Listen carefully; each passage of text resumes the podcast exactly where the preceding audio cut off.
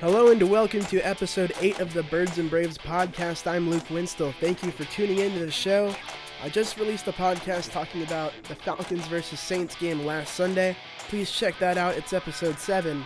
This podcast is going to be about the Atlanta Falcons and the Carolina Panthers and their matchup this Sunday. To start off, I'll tell you about Carolina and what they did last week. They won 22-19 over Tampa Bay. And their top overall performer was not a skill player. It wasn't one of their top defensive guys that everyone always tells you about. It was offensive guard Andrew Norwell, who got the Pro Football Focus game ball. Norwell had a 100 grade pass block efficiency and a 90.5 game grade against the Buccaneers, and he did not allow a single quarterback pressure in pass protection. Statistically, Cam Newton ran for a game-high 52 yards and scored the game's lone rushing touchdown. There were 7 combined field goals between the two teams, and Tampa Bay actually outgained Carolina 392 to 255, but Tampa Bay turned it over 3 times. For some other grades from Pro Football Focus, also known as PFF, defensive lineman Kawann Short was the second highest graded player with an 87.4 overall grade, and he's a very difficult guy to block, and he took advantage of a backup Tampa Bay offensive lineman that he played against all night long. He had 2 sacks and 3 quarterback pressures for an 89.8 pass rush grade and feasted all game long, so he's coming off of a really big game. Atlanta and their offensive line is definitely going to have to focus in on him, especially on the offensive line if Andy Levitre is not playing. And then you have Ben Garland starting for Atlanta. Kawann Short and the defensive line could take advantage of a mismatch anywhere, and he's definitely a guy Atlanta has to watch out for. Another top player on the defensive side, Shaq Thompson had an 82.5 overall grade. And the offensive line, I told you about their offensive guard, Andrew Norwell. Their other offensive guard on the other side, Amini Silatalu, had an 82.4 overall grade. And offensive tackle Darryl Williams had an 80.4 overall grade. And if you're noticing a theme, 3 of the 5 highest graded players for Carolina were offensive linemen. That position group had a great game when they played against Tampa Bay. And now for the lowest graded player for Carolina, defensive back Daryl Worley, a corner, had a 55.7 overall grade. He's been solid through his 2 seasons in the NFL, but he was liable in coverage against the Buccaneers, just was very poor, and gave up 145 yards through the air and a touchdown on 7 targets by quarterback Jameis Winston of the Buccaneers. Worley allowed a passer rating of 159.3 when targeted, and expect the Falcons to target Worley whenever he's on the field, and watch out, Atlanta could burn him just like Tampa did with that talented wide receiver core. And now to preview the Carolina versus Atlanta game. The Falcons have all of the personnel to beat Carolina, and they nearly did earlier this season. There was a Julio Jones dropped pass in the end zone and a few other key plays that undid the Falcons, and Carolina's not invincible on either side of the ball. That's a little bit unlike New Orleans and the 2-back attack in their offense, which is number 1 in the NFL, and at times that New Orleans offense seemed impossible to stop, but for Carolina, it's not the same dynamic.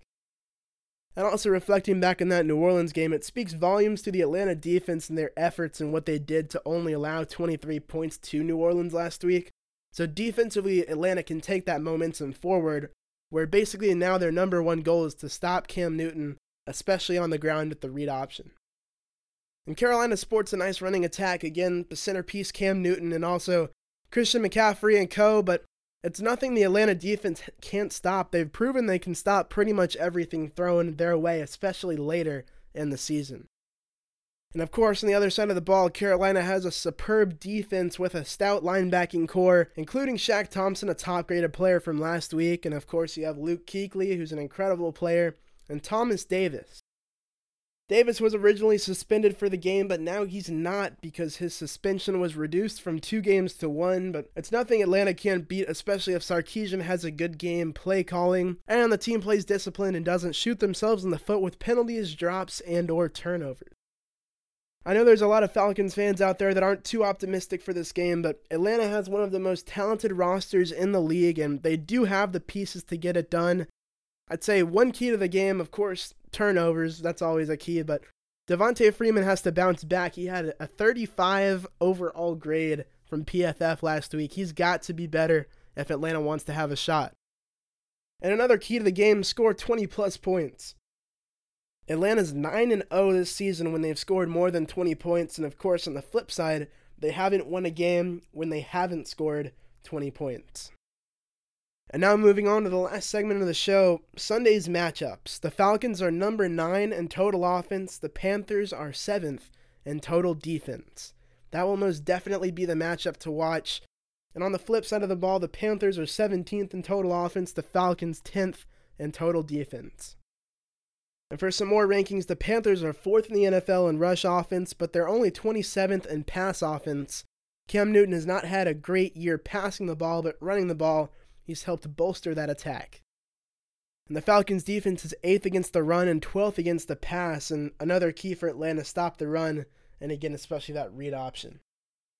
Carolina's defense gets the 3rd most sacks per opponent attempt in the league, and the Falcons give up the 6th fewest sacks per attempt. So the front 7 of Carolina matched up against Atlanta's offensive line and the pass protection is going to be another fun thing to watch.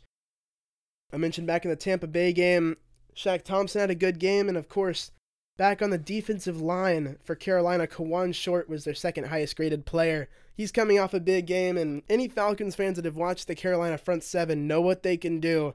And Atlanta has to hold up offensively, and with Andy Levitre, if he comes back, he's got to be ready for this game. But if not, Atlanta will be playing with at least one backup offensive lineman, so again, that's a big matchup to keep your eyes on. And another note on the Carolina defense, in the first 12 games, they had only 11 takeaways, but in the last 3 games, they've had 10 takeaways, including 3 last week against Tampa Bay. Now a note on the Falcons defense, Atlanta is 3 sacks away from 40 total on the season, and the last time they had 40 or more was back in 2004, so it's been quite a while.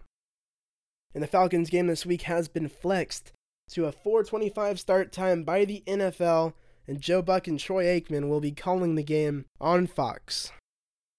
And one last note, even with poor execution, the Falcons have still moved the ball extremely well.